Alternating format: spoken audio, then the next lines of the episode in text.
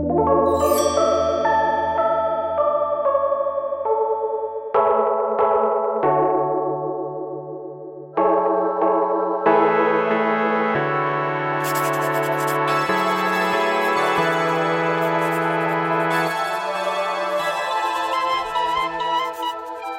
Первый выпуск нашего подкаста мы записываем с профессором Александром Ильичем Филюшкиным, руководителем нашего проекта, и записываемся мы в самый разгар второго Международного Петербургского исторического форума, буквально в его эпицентре, в Институте истории Санкт-Петербургского государственного университета.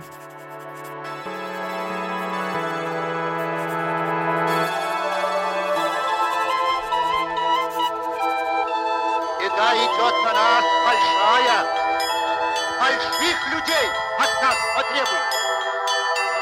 Звать надо Александра! Пусть подымать! Александр Ильич, добрый день. Добрый теперь, день. теперь уже в прямом эфире. Рада вас приветствовать в нашем подкасте. И, Александр Ильич, мы всегда просим рассказать в первую очередь участника проекта, чем он занимается в проекте «Святые герои». Поэтому вам слово. Идея проекта «Святые герои» родилась в контактах с немецкими коллегами из университета Грайфсвальда, конкретно с профессором Корделией Хесс. И эта идея, прежде всего, сравнительная. Как протекали сходные процессы трансформации образов святых в образы национальных героев от Средневековья к новому времени. Почему была выбрана именно эта ветка?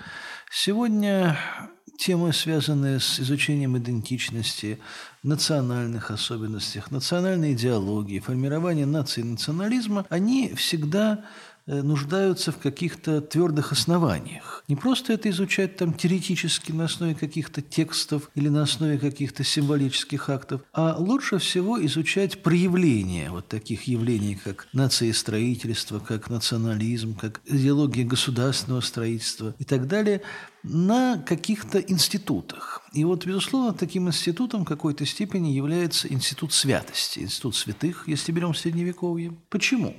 Потому что святым, как известно, нельзя стать. Ни один человек не может сам стать святым. Святым можно только быть назначенным обществом или кем-то, то есть когда кто-то признает твою святость. Нельзя себя объявить святым. Я святой. Да?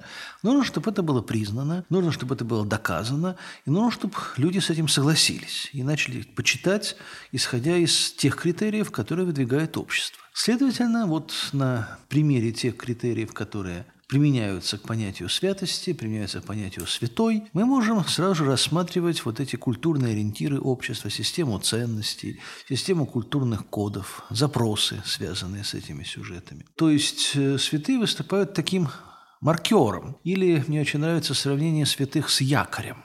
Наш якорь в этом мире. Потому что они как бы выступают в роли нравственных духовных ориентиров, образцов для поведения, образцов для подражания, таких вот как бы образцовых биографий. Вот делайте жизнь с нас.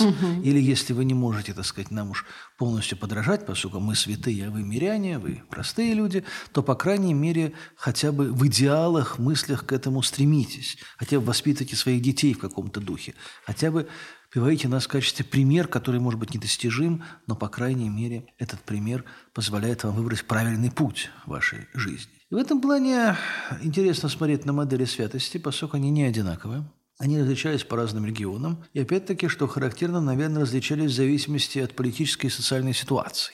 Скажем, для Средиземноморья, для Византийской империи, ну, земель, входящих в вот эту вот айкумену влияния Восточной Церкви, Православной Церкви, было характерно возведение в святых, ну, скажем так, не то чтобы совсем уж простолюдинов, но, во всяком случае, э, там святые гораздо более демократичны. Это, э, собственно, выходцы из народа, это там крестьяне, купцы, путники, солдаты, в их низшее офицерство, монахи, естественно, люди, уходящие в отшельничество, столпники и так далее. То есть там довольно мало. Есть, конечно, встречается мало князей, Вот, мало каких-то властимущих. То есть такая более демократическая модель святости. Угу. И это явно было связано с особенностями Восточной Римской империи, так сказать, ее именно имперским характером, распространением на большие территории, объединением разных народов. То есть в этом контексте какого-то правителя одного народа было невозможно выдвинуть на роль святого одинакового для всех. А вот какого-нибудь там монаха, который ушел в пустыню, там молится Богу и исцеляет людей, можно, поскольку он универсален. А если мы берем Северную Европу, там как раз другая модель святости. Там как раз вот таких простолюдинов вы практически не найдете. Очень мало их. Угу. Зато преобладают князья, короли, церковные иерархии, епископы. То есть люди, облеченные властью. И там как раз в святых э, выдвигаются те, кто вот это христианство там продвигает. Северные крестовые походы, борьба с язычниками, строительство церкви, католической церкви в Северной Германии, в Швеции, в Норвегии и так далее. То есть это в основном либо представители аристократических фамилий, либо, напротив, лидеры, причем это доходило до таких довольно любопытных явлений. Скажем, во Франции возникал такие, ну, частично в Северной Германии, институт семейных святых, то есть святой Кстати, князь становится, канонизируется, его сын, угу. его внук. Угу. Получается угу. такая династия, династия целая. Святых. Хотя, в общем-то, понятно, что это скорее такие политические, наверное, в большей степени решения.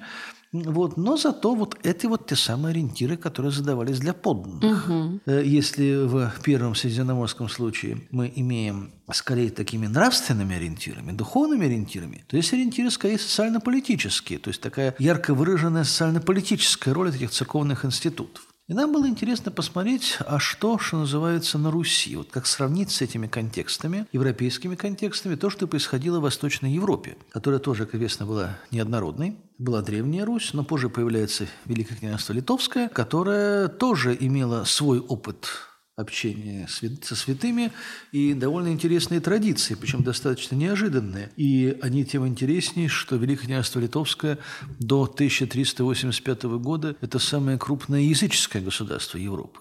Официальная элита uh-huh. – это язычники, uh-huh. литовцы-язычники до Кревской унии. А в то же время процентов 60-70 населения этого княжества Литовского – это православные русские, которые потомки населения Киевской Руси. Вот как все это сочеталось. Угу. При этом там сильное польское влияние, то есть сильное влияние католической церкви. При этом главный враг этого государства – католический немецкий орден. То есть такой замес получается. Котел очень, получается, да, получается, в котором выплавлялось много, дальше да, уже что-то новое. Много очень разных угу. факторов. И вот что в этом плане получается? Что получается в рамках тех же вот символов в качестве святых? Что у них идет? Ну, естественно, что происходит с институтом святости в русских землях после распада Древней Руси, после образования отдельных вот этих государств, княжеств, земель, как это все вопросы решались. И исходной точкой, которую предложили как раз немецкие коллеги в качестве рабочей гипотезы, было то, что нужно обращать внимание прежде всего не на государственные культы, а на местные. Возникновение местных культов и э, идеи, которые закладывали наши немецкие коллеги, было то, что местные культы, они как раз играли большую роль в возникновении локальных идентичностей а именно локальные идентичности. Ну, на, у нас вот есть свой город, свой святой. Угу. Вот это, так сказать, наша гордость. Потом все это выливалось уже в раннее новое время в такие национальные идентичности. Ну, известно, что слово «нацию» угу. первоначально обозначало представителей определенной территории. Ну, вот это как бы земляки. Угу. И вот как раз земляки, земляки вот что объединяются? Вокруг города, вокруг городского храма, угу. вокруг городского святого. И если мы смотрим на Северную Германию, на Скандинавию, вот наши немецкие коллеги раз этим они занимались, они говорили, что вот именно так оно там происходило, что потом вот эти местные святые уже в эпоху реформации, когда, как известно, святыми было все сложно э, с протестантской церкви, как раз они оставались как такие вот ориентиры местного патриотизма, локальных ценностей. И тут началась потихонечку трансформация их в местных героев, угу. городских героев, потом кто-то вырос там до национального героя, но так или иначе вот процесс там понятен. Угу. И, честно говоря, мы-то когда начали заниматься Новордом Псковом, мы понимаем, что это тоже такие ну, достаточно автономные районы Древней Руси, причем изначально они боролись за свою независимость и, в общем-то, ей обладали. Да. И вплоть до конца 15 века это самостоятельные, в общем-то, организмы. Политические, социальные организмы, свои особенности, своим законодательством, так сказать, своей сословной организацией, своей структурой власти, своими традициями, легендами и своими святыми. Но вот как раз, когда мы стали сравнивать, то у нас получились результаты абсолютно другие. Потому что, ну, во-первых, э, локальные святые на Руси не оказывались в центре вот этих самых э, локальных патриотических культов. Угу, угу. Они были, естественно, но, во-первых, они возникают достаточно поздно. И вообще весь процесс создания местных святых э, на Руси – это явление, ну, больше уходящее в 15 в 16 в 17 век – вот, хотя, когда мы смотрим на даты жизни этих святых, казалось бы, что все это должно быть раньше. Но если мы начинаем смотреть на источник, когда впервые упоминается как святой, когда фиксируется первая служба, когда фиксируется первая икона, первый храм посвящения и так далее, то все это, в общем-то, вещи достаточно поздние, Позднее. когда написано «житие». Да? Ну, конечно, в основном это 16-17 век. Если, скажем, мы смотрим Новгород, в Новгород, казалось бы, он шел по северу немецкой модели, потому что там э, в святые записали, собственно говоря, дружно половину примерно всех новгородских епископов и архиепископов. То есть, казалось, это церковные иерархии, которые, так сказать, имели отношение к лидерству, имели отношение к процессу христианизации, главы Новгородской церкви, ну, казалось бы, вот такая модель, сходная с северонемецкой. Однако, когда это произошло? Это произошло только в 15 веке при епископе Ефимии, который дружно вот канонизировал часть своих предшественников. Ну, то есть, получается, это тоже со стороны властей, по большей да, части но какая мотивация? Э, если мы посмотрим э, на время правления епископа, архиепископа Ефимия, то оно совпадает со временем Флорентийской унии. Угу. И мотивы, почему он это сделал, совершенно ясны. Это наш ответ Флорентийской угу. унии. Это не новгородская идея. Это не сепаратизм ни в коем случае. Это напротив, это идея угу. единения. Вот угу. парадоксально, но на Руси вот эти культы местных святых, они работали не на локальные общности, не на локальную идентичность, что мы вот такие особенные, у нас собственный святой. Вот их, так сказать, массовые вот такие вот канонизации местных святых, перевод из категории там народного православия, какой-то официально признанный культ с соответствующим оформлением, это всегда были акты, которые были связаны с централизацией. Эти были акты, которые были связаны с моментом поддержания вот этого единства. В случае с Ефимием единство православной церкви, потому что если там у них вот Флорентийская уния греки изменили, и Бог их скоро за это накажет, что они сошлись с католиками, и когда в 1453 году падает Константинополь, то все это воспринимали на Руси с одним стороны с чувством глубокого удовлетворения. Угу. Вот, вот как бывает с теми, да. кто нарушил божеские заповеди, угу. кто изменник. Вот все правильно. Вот мы не изменили, слава Богу, а то мы тоже погибли угу. бы. От турок, от кого угодно. Но с другой стороны, со страхом, поскольку это было пророчество, сбылось пророчество, что угу. накануне конца света пойдет Константинополь, и все наступает, значит, последние времена. Тем более надо готовиться, тем более угу. нужны заступники перед Богом, а заступники – это святые есть. Усиливать защиту. Да, усиливать угу. защиту, совершенно верно. То есть вот эти мотивы, но видите, здесь нет вот того, что мы видим в Северной Германии, в Скандинавии. Здесь, да, нет абсолютно, локальности. Абсолютно иная история. Абсолютно иная история, да. И второй раунд, так сказать, самый громкий раунд канонизации местных культов, это, конечно, Московские соборы 1547 и 1549 годов, когда произошла такая массовая канонизация локальных святых, ну, скажем, тогда был канонизирован только Александр Невский. Угу. Когда этого его культ был чисто новгородский, кстати, один из довольно ранних нерусских культов, а и редкий случай. А вот э, только в XVI веке он был причислен к сонму святых официально эта канонизация, это тоже играла роль такой, не боюсь этого слова, скрепы. Угу. Потому что в данном случае тем, что местные святые возводились, так сказать, на признанную ступень, это означало именно и включение в сом общерусских святых, общерусское почитание. И этот акт был опять-таки, не местный патриотизм, а акт создания единого государства, угу. объединения, угу. возведения локальных святых в общерусских святых. И вот именно слово «общерусский», оно тут ключевое. Это означало как раз создание единого православного пространства. Тоже, видите, принципиально другая ситуация, принципиально другой механизм. А почему этот механизм принципиально по-другому складывался? Ну, на вопрос, почему складывается тот или иной путь страны, это Всегда есть много гипотез, и ни одна из них не является общепризнанной. Но здесь, э, видимо, ситуация была вызвана Ну вот есть такая тенбианская схема, которую британский историк э, Арнольд Тойнби предложил, что все общества развиваются по схеме вызов-ответ. Угу. Что общество физически сталкивается с какими... Общество, государство, народ сталкивается с какими-то вызовами. И если на этот вызов находится ответ, ну, общество, государство, народ живет дальше, развивается, переходит на следующую ступень. Не сумели найти ответ, оно погибает. История Руси периода Средневековья – это постоянные вызовы, на которые нужно было находить ответы. Ну, вот я привел пример с Флорентийской унии. Да? Это несомненный вызов «как быть?». Подчиниться, включиться в это, ведь в конце концов митрополит Исидор, который принял унию, как известно, приехал тогда в Москву и всех шокировал тем, что на службе в Успенском соборе сначала провозгласил здравицу римскому папе, а потом уже великому князю. И, естественно, за это его быстренько посадили в тюрьму, чтобы таких страшных слов не говорил. Э, Но, тем не менее, он до Москвы доехал. И, в принципе, Москва могла теоретически пойти этим путем, могла войти в унию, могла принять, так сказать, соединение с католицизмом. Но она же этого не сделала.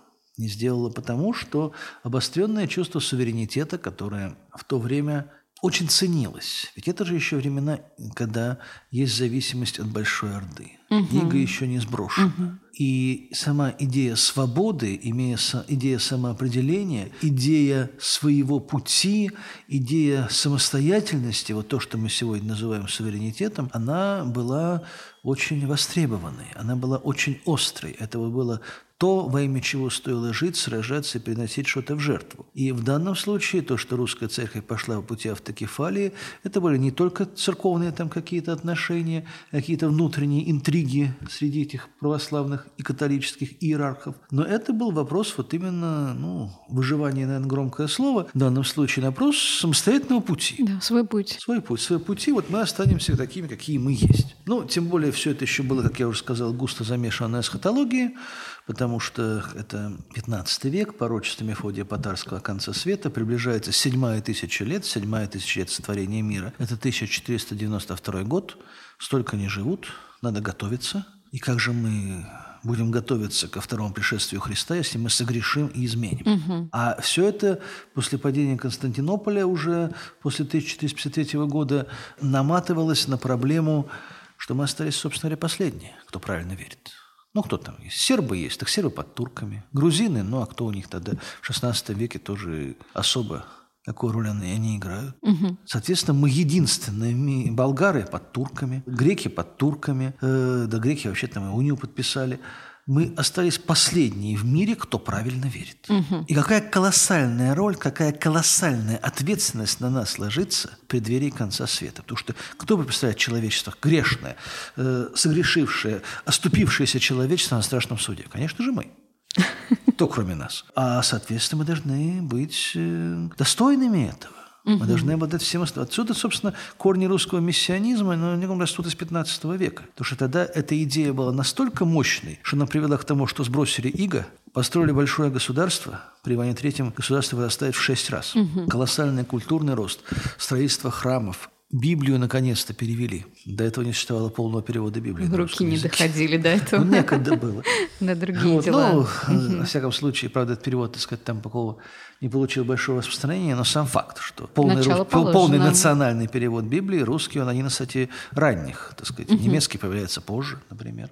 То есть э, вот эти все процессы, видимо, в каком-то смысле уходят сюда.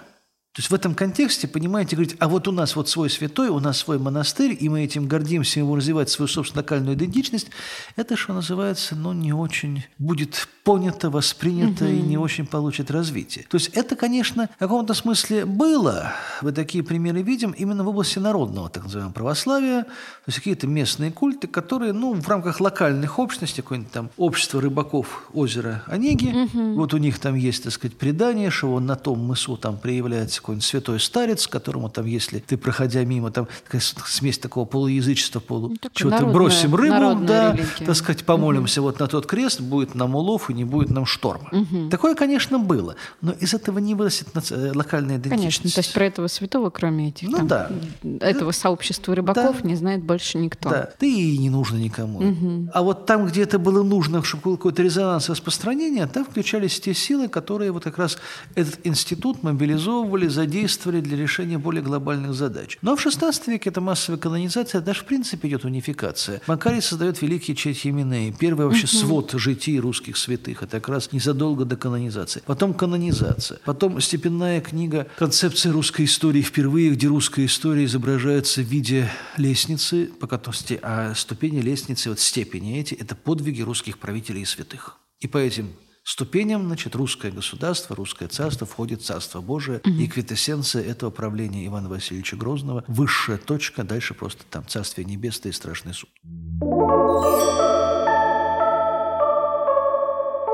А можно ли сказать, что святые герои — это своего рода технология противостояния государства и нации другим государствам и нациям, а с другой стороны, это инструмент для внутренней мобилизации государства и нации? Конечно.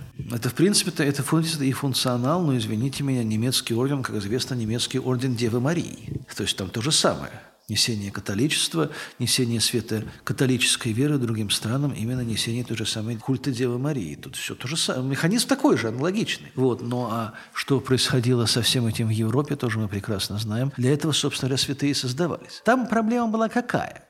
Вот, вот мы говорим о Руси, мы говорим о Западной Европе, о Северной Европе, но видите, опять у нас выпадает это Великое княжество Литовское. А там интересные были, собственно говоря, проблемы и сюжеты, э, потому что, с одной стороны, там есть какой-то набор древнерусских святых, которые остались еще с Древней Руси. Они у русинов, так сказать, культы их потихонечку продолжаются. Э, С другой стороны, Великое княжество Литовское очень быстро попадает в зависимость к Польше. Э, И вот что интересно, поляки не предпринимают трансфера своих святых. Там идет у них христианский универсум. Ну, общий епископ. Ну, понятно, там Дева Мария, э, там, Святой Георгий, Святой э, Мартирий и прочее. То есть какие-то они такие достаточно общие. У поляков свои святые были. Вот. Но не происходит как бы трансляция этих святых на литовскую территорию. В то же время не дают развиваться местным культам. Первый литовский святой, э, тот, который официально был принят, это 17 век. А какие у них были механизмы подавления местных культов? Почему они, то есть, они... Ну, потому что э, католические епархии зависели прежде всего от связей с европейскими епархиями, да. Соответственно, всегда же любой культ, он развивается через церковную структуру. Вот, соответственно, просто это не возбуждалось. То есть они это просто душили в корне? Ну, не душились, просто это не распространялось. Потому что там в католической церкви гораздо более сложный процесс э, канонизации, поскольку там заводились, так сказать, так называемое канонизационное дело, канонизационный процесс, на котором ты должен был доказать, что вот этот святой, с ним связаны такие-то чудеса, такие-то там исцеления, выдающиеся события, и там вот юристы, церковные юристы рассматривали это вот именно как вот такой судебный процесс, а достаточно ли доказательства предъявлены. Достаточно ли свят да, достаточно ли свят, совершенно верно. Вот, скажем, э, на Руси такого не было, там э, просто решение епископата. А, а был ли какой-то список? То есть обязательно должно быть определенное количество подвигов. Ну, насчет количества не знаю. чудес, Э, меньше десяти, там не святой. норма, да, выполнил пять чудес, а выполнил четыре, значит, уже не святой. Такого, наверное, не было, но, в принципе, они взвешивали. Смотрели, они понимали решения. Решения, кстати, тоже часто были политическими. Э, Но, что характерно, вот те немногие прорывы, которые происходили, скажем, в православной среде, когда они прорывались, так сказать, со своими святыми, они же обращались в Константинополь, поскольку там было проще. Э, Не у себя это делали, не к местному митрополиту, они действовали через, прежде всего, Восточную Церковь. И вот культ виринских мучеников, который возникает в XIV веке, там три православных мученика, вот как раз это сработало именно по Через этой цепочке, через Константинополь, да. А вот э, католические механизмы не срабатывали, к тому же это было очень дорого еще. И конституционный процесс – это были большие денежные затраты. Ну, надо же собрать процесс, людей свести, их кормить, Кормить, поить, поить, да, и да. там вносились разного рода пошлины, взносы. То есть это не всякое государство могло себе позволить обладать собственными святыми в этом плане. Скажем, одна из причин, почему в Ливонии не завелось, собственно, этих самых святых, соседней Ливонии, казалось бы, немецкий орден, все тоже только экспорт. Из Германии, из Скандинавии, там Святой Олаф и прочее, даже какие-то восточные там вот э, у них, э, поскольку была гильдия черноголовых, то культ Святого Маврикия, так сказать, связанный. Это Мавр, офицер, там, третий, четвертый век, был как бы главой этой гильдии черноголовых, он изображался в виде человека с темной кожей. Есть даже совершенно замечательное знамя Тевтонского ордена, где он на знамени. Угу. То есть знамя немецкого ордена да, с, с темнокожим, темнокожим человеком.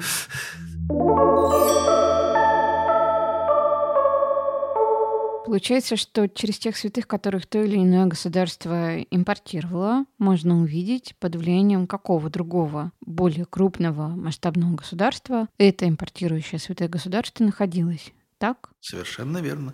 Это вот в том-то и дело, что, скажем, если на примере Северной Европы мы видим это развитие, прежде всего, локальных государственных национальных культов, в, в России мы видим тоже развитие своих, ну, государственных культов, а вот эта территория, вот Великое княжество Литовское, Прибалтика, мы здесь видим то, что вы совершенно верно сказали, это нежелание развивать чего-то свое или не, неумение, или невозможность. Зато за счет вот этого экспорта святости мы примыкаем к чему-то более общему. Для той же Ливонии гораздо более важно было ощущать себя причастной к немецкому миру. И поэтому э, э, экспорт немецких святых, извините, импорт немецких святых, да, но ведь Ливония же – это крайняя восточная провинция Священной Римской империи. И именно через это она ощущала единство вот с тем самым германским миром. Э, другое дело, что как раз это ее и подвело, потому что наступил кризис, Ливонская война, то германский мир как-то не явился ей на помощь. И эта провинция вот осталась. Старались, старались. Ну, потому что ей-то это было надо, Ливония. Угу. Германскому миру не очень. Угу. Там, господи, Ливония там, за 3-9 земель, угу. кто туда поедет. Так что вот э, такие вещи очень интересные. На их основе э, многое вскрывается, многое раскрывается. Э, возможно, по итогам нашего проекта нам удастся нащупать какие-то вот такие модели, закономерности, явления, которые позволят нам лучше понимать, что же здесь происходило, вот искать вот эти смыслы происходящего процессов духовных, культурных, политических на пространстве Восточной Европы, которые всегда пребывают в процессе такого геополитического выбора. Это один из ключей, с помощью которых этот выбор можно вскрыть и посмотреть. Александр Ильич, у меня большой вопрос, который меня мучает на самом деле все время нашего проекта. Насколько э, те механизмы, по которым разрабат... ну, вырабатывались культы, создавались культы святых, они потом в 20 веке уже применялись при создании новых героев, которые были отрезаны от религии. То есть если мы говорим, не знаю, можно говорить Ленина и Сталина называть, но по сути это же тоже герои для нации, для страны. Там все-таки было много и другое, но почему 20 век? Это все началось раньше раньше. Даже раньше. Э, в принципе, это начинается обновление, одновременно с становлением нации. Угу. То есть э, это для становления нации нужно два фактора. Первый фактор – это умаление вот этой самой роли религии, то есть некая такая атеизация, некое омерщение, э, когда ну, религия, она остается, но как бы кроме нее появляется гражданская идеология, гражданское сознание если раньше, так сказать, мы все братья во Христе, то, то возникает вопрос, а братья в чем? И на смену, так сказать, Христу приходит понятие нации, как общности. Да? А второй момент, э, необходима некоторая трансформация самой персоны монарха и монархического института, потому что до этого было, в общем-то, не суть важно, кто ты по этничности, главное, чей ты подданный а подданный именно монарху. Угу.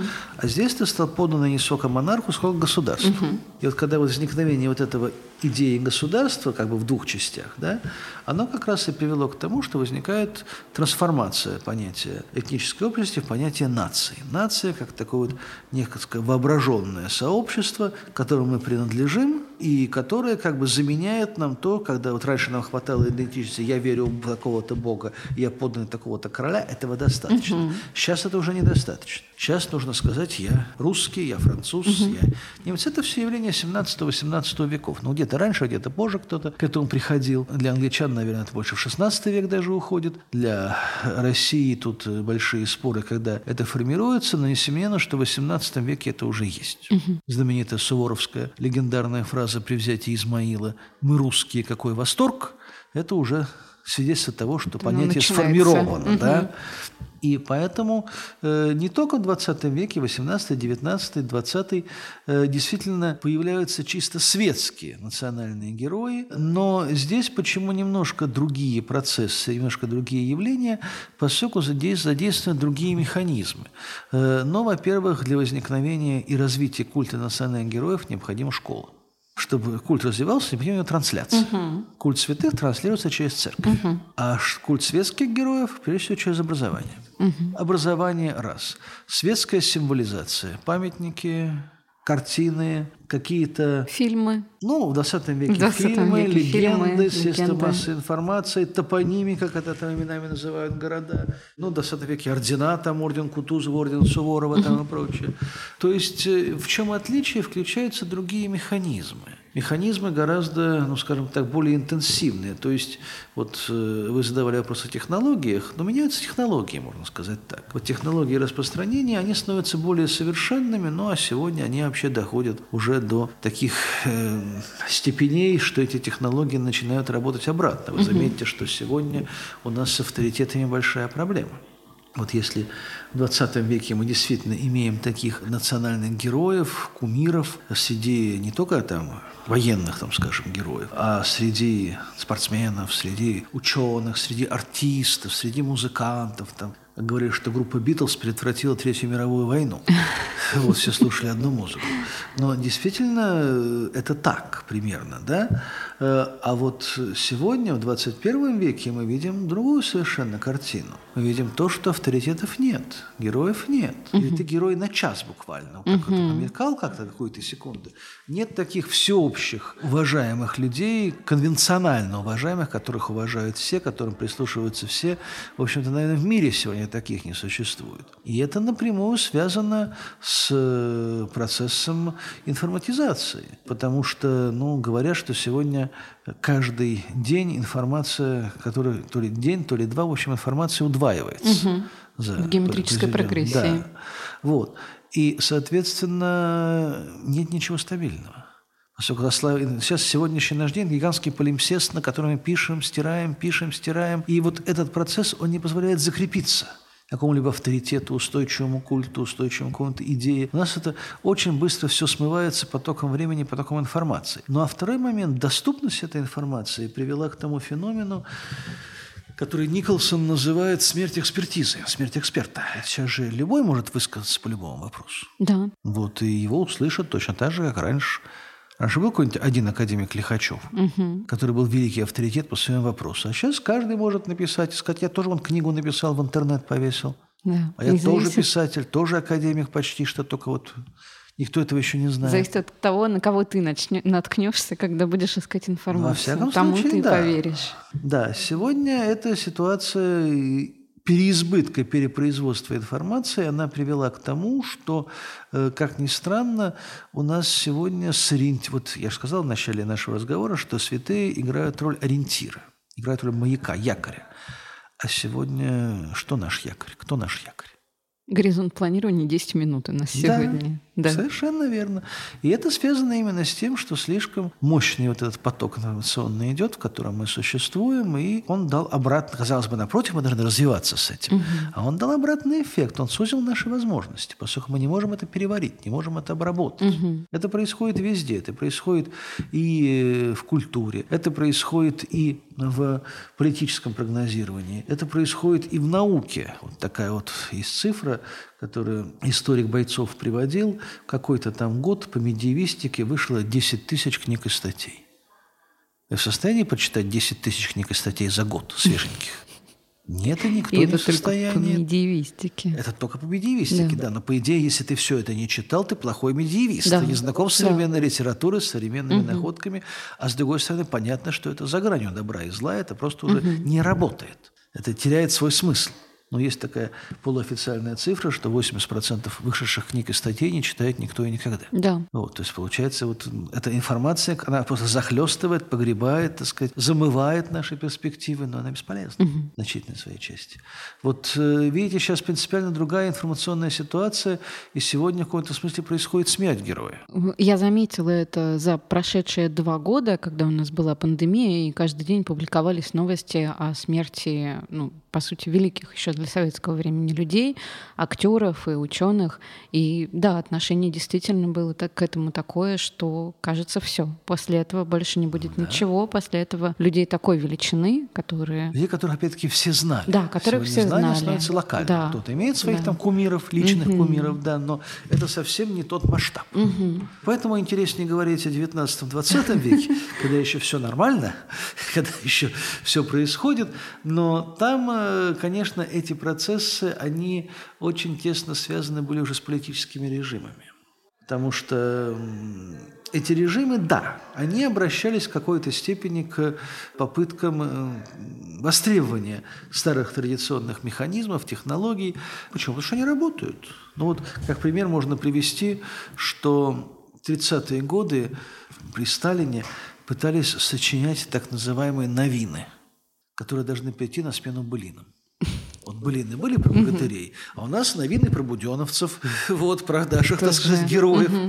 Вот. И пытались все это раскрутить именно как народное творчество. Правда, это такой фильм был неудачный. Народ отказывался петь эти новины. Ну да. это не пошло. Искусственное показатель, что, показательно, что, так сказать, был сам путь, который избирали, путь достаточно традиционный. Угу. Если народ про, про богатырей в Древней Руси, значит, он сегодня должен петь про наших современных, красных богатырей. Угу. То есть это в какой-то степени привлекалось.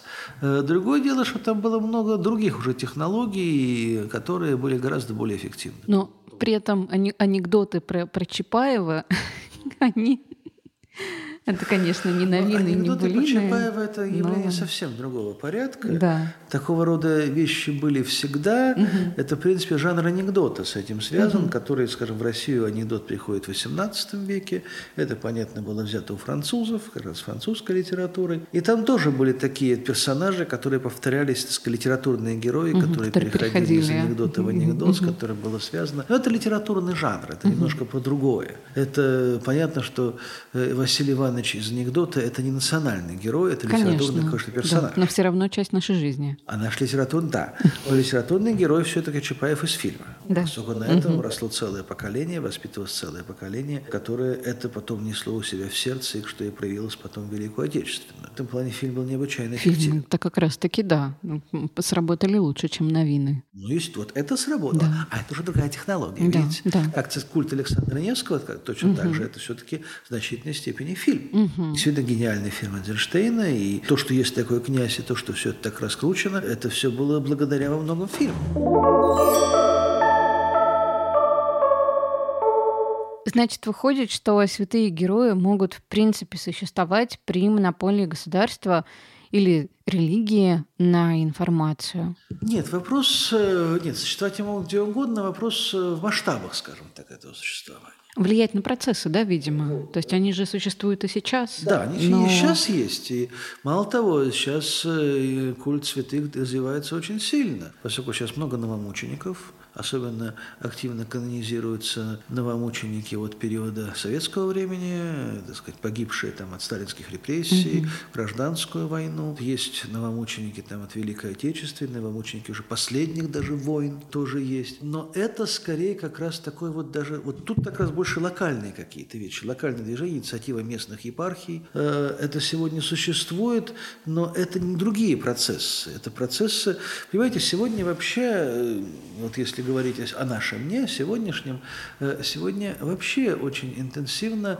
развивается локальность. Вот именно сегодня, не в Средневековье. Ну, то есть сейчас мы пошли по пути... Э, пути с, Германии 12 века. Да, Германии 12 века.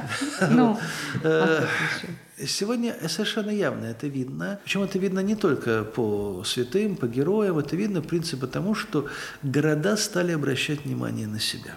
Вот э, мы летом ездили, наша эта экспедиция, там, Ладейное поле, и прочее, они, смотрите, как города начали другом заниматься. Угу. Они дают свои исторические парки, они создают исторические реконструкции. У нас тоже есть история. Угу. Эта история славная. Она вплетена в общую историю страны. И вообще именно у нас зародился русский военно-морской флот. Именно у нас, так сказать, там Медвежьегорске, там э, все вещи связаны с, там, с ГУЛАГом, с, Гулагами. с каналом угу. и прочее. Так сказать, это, они это развивают, и у них музей прекрасный, и все. То есть каждый город ищет что-то такое, чем он уникален. Ну а если мы возьмем, так сказать, выйдем за пределы региона, то все эти Мышкин, так сказать, с его... С праздником мыши. Да. да. Это все эти явления, явления последних лет. Ну, даже я, я вот больше знакома с, с уральской идентичностью, и Урал же тоже в последнее время развивает идею горно-заводской цивилизации, что он — это особая цивилизация, люди, кто живет на Урале. И при этом уже, если мы переходим к святым, то культ царской семьи, останки, которые были найдены э, предположительно под Екатеринбургом, он тоже расцветает именно на, в Екатеринбурге. Это да. мощная точка притяжения именно для региона. Конечно. Это часть жизни, но параллельно есть есть еще и история с Ельциным, который в некотором смысле тоже герой. Но и не только, и русский рок. И русский рок тоже. Да. То есть, да, город да, рока. создает разнообразное количество героев. И так в каждом городе. Да, и То через сегодня это... другие уже процессы, но сегодня это как раз больше работает на локалку. Угу. Это привлечение туристов, это наша гордость, привлечение инвестиций, ну и, в принципе, такое лицо. Угу. Есть о чем сказать, есть показать, мы тоже имеем свою славную историю. Наверное, это отражение каких-то, так сказать, глубинных процессов. Прежде всего, они связаны. Но, в принципе, мы сегодня тоже видим, ведь сегодня вот эти локальные идентичности, они гораздо больше обостряются. Если раньше акцент делался больше на национальность, сейчас акцент делается больше на регион. Да. Потому что, ну, вот мы были с вами в Карелии. Понятно, что вот культ Карелии как региона есть, ощущения угу. есть, вот, но понятно, что это в меньшей степени этнический культ, так сказать, культ территории. Да, культ территории. Вот, хотя и, так сказать, используют все эти национальные вещи, там и в кухне, и э, в сувенирах, и все остальное, но все-таки это культ именно Карелии как особой земли, особого региона, своей судьбой, своим населением разнообразным, да. Но это не национализм, это другое. Угу. Но вот как сейчас сейчас в Перми, да, тоже происходит. То есть город э, начинает себя говорить о том, что мы не аутсайдеры, угу. мы вообще-то сделали очень много для страны, почему нас все считают аутсайдерами? Нет, надо это доказать и доказать обратное. И при этом вот э, по, по следам вчерашней секции по экскурсоведению, э, которую я вела, тоже отметили, что растет интерес к региону у местных. То есть местные начинают ходить на экскурсии музеи для местных ходить, да. в музее. И если раньше раньше а, съездить на выходные было нормально в Петербург или в Москву погулять и посмотреть, то сейчас люди предпочтут пойти на экскурсию по Самаре или по той же Перми или по какому-то другому городу, чтобы узнать вообще, где они живут как устроен ну, мир вокруг сегодня них. Сегодня в музеях видим молодежь. То есть раньше да парень девушку вел в ресторан, угу. а сейчас он идет ее в музей. Да. Потому что ну вот надо отметиться, надо вот да. как-то проявиться, да. что вот мы тоже. Угу. Да, тоже сходили в музей. Тоже сходили в музей, да. да. И это, конечно, интересно. И если мы продолжаем говорить про, кстати, героев, то сейчас же такая большая история с Балабановым в городе, ну, в Петербурге происходит, а, потому что как раз-таки а, юбилей а, его рождения, и это ретроспектива фильмов, и это открытие выставки а, посвященный Балабанову и брату, который тоже является героем, по сути. Особенно в наши дни. Да, особенно в наши дни. И эта выставка на открытии собрала какое-то вообще невиданное количество людей. Это самая успешная выставка на данный момент. Она идет третий день в городе. И сама, так сказать, фигура брата, она такая разная, да, да неоднозначная. Да. Тем не менее, фигура Никиты Бодрова из фильма, да? Угу. Данила, Данила, Данил, Данил, Данил Бодров. Да, Данила угу. Бодрова из фильма. Она неоднозначна. Тем не менее, это вот именно, видимо, то, что востребовано сегодня, какие-то вот нервы это затрагивает. Ну, кстати, вот это тот герой, который сейчас в некотором смысле объединяет молодежь, по крайней мере. Спрос на, на, на каких-то новых местных героев. Потому что сколько уже? 20 лет фильму. Фильму много лет, и тогда он воспринимался по-другому. Да. А сейчас, так сказать, он многие вещи, которые не очень читались тогда, зазвучали сейчас. Да, да. Гениальность режиссера из Екатеринбурга. Ну, предвидел. Предвидел, да. Продолжение темы с русским роком.